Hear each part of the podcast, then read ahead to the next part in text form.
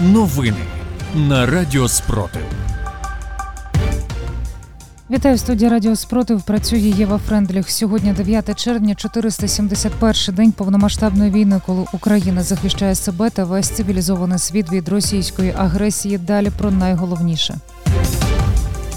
Росіяни обстріляли Гуляйполе, є загиблі. На Херсонщину насувається негода. Нідерланди повертають скіфське золото, а Латвія виділяє Україні кошти. Далі про ці та інші новини у випуску детальніше. Росіяни обстріляли лікарню в місті Гуляйполе в Запорізькій області. Відомо про двох загиблих працівників лікарні, молодшу медсестру та сантехніка. Ще двоє людей поранені. Про це повідомив Андрій Єрмак. За даними Міністерства внутрішніх справ України, через затоплення внаслідок руйнування Каховської ГЕС щонайменше п'ятеро людей загинули. 13 вважаються зниклими. Фактично підтоплено 48 населених пунктів, із них 34 на підконтрольній Україні території, 14 на тимчасово окуповані. Евакуйовано 2412 людей. Внаслідок обстрілу під час евакуації травмовано 11 людей. Безвісти зниклими вважаються 13. Загинуло 4 людини. У Миколаївській області підтоплено 23 населених пункти. Евакуйовано 825 людей. Одна загинула. На Херсонщину насувається негода, через що можливе підняття рівня води. Як повідомили в міській раді, метеорологи прогнозують значне погіршення погоди на 11-13 червня. Зокрема, очікуються грози, град та шквальний вітер.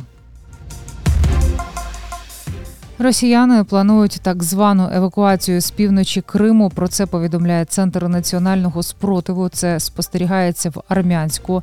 Планується, що у першу чергу вивезуть представників окупаційних адміністрацій із сім'ями, технікою та документами. Також відомо, що росіяни дали вказівку скласти списки матеріально-культурних цінностей, які вони планують викрасти та вивезти в Російську Федерацію. Росія озброєний строковик втік з військової частини. Інцидент трапився в Брянській області. Про це повідомили російські змі. За наявною інформацією, це 20-річний В'ячеслав А, який був призначений призваний із села Леніки Алтайського краю. Наразі в регіоні оголошено план перехоплення. Вказано, що боєць дезертирував із частини із собою в нього автомат Калашникова і 120 патронів до нього. В СБУ опублікували перехоплення розмови росіян, у якій стверджують, що вони підірвали Каховську ГЕС. Російський військовий каже, що греблею хотіли лякати Україну, але все пішло не за планом. На Чернігівщині двоє поліцейських підірвалися на міні. Про це повідомила поліція Чернігівської області. Вони в той момент не перебували на службі, їхали власним автомобілем. Один із поліціянтів – 39-річний чоловік, у якого троє дітей, загинув. Інший зазнав поранень. Верховний суд Нідерландів ухвалив рішення повернути скіфське золото Україні. Суди тривали майже 9 років. Зараз суд повністю відмовив у касаційній скарзі Кримських музеїв Росії. Повідомив Андрій Єрмак. Уряд Латвії виділяє Україні 200 тисяч євро для ліквідації наслідків підриву Каховської ГЕС. Про це у Твіттер повідомив прем'єр-міністр Латвії Кріш Яніс Карінш. За час повномасштабного протистояння Сил оборони України знищили 213 тисяч 770 російських окупантів. Більше за новинами слідкуйте в телеграм-каналі Радіо Спротив.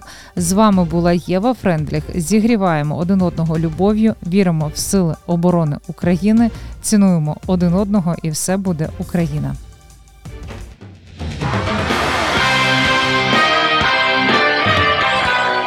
Радіо Спротив. Радіо визвольного руху.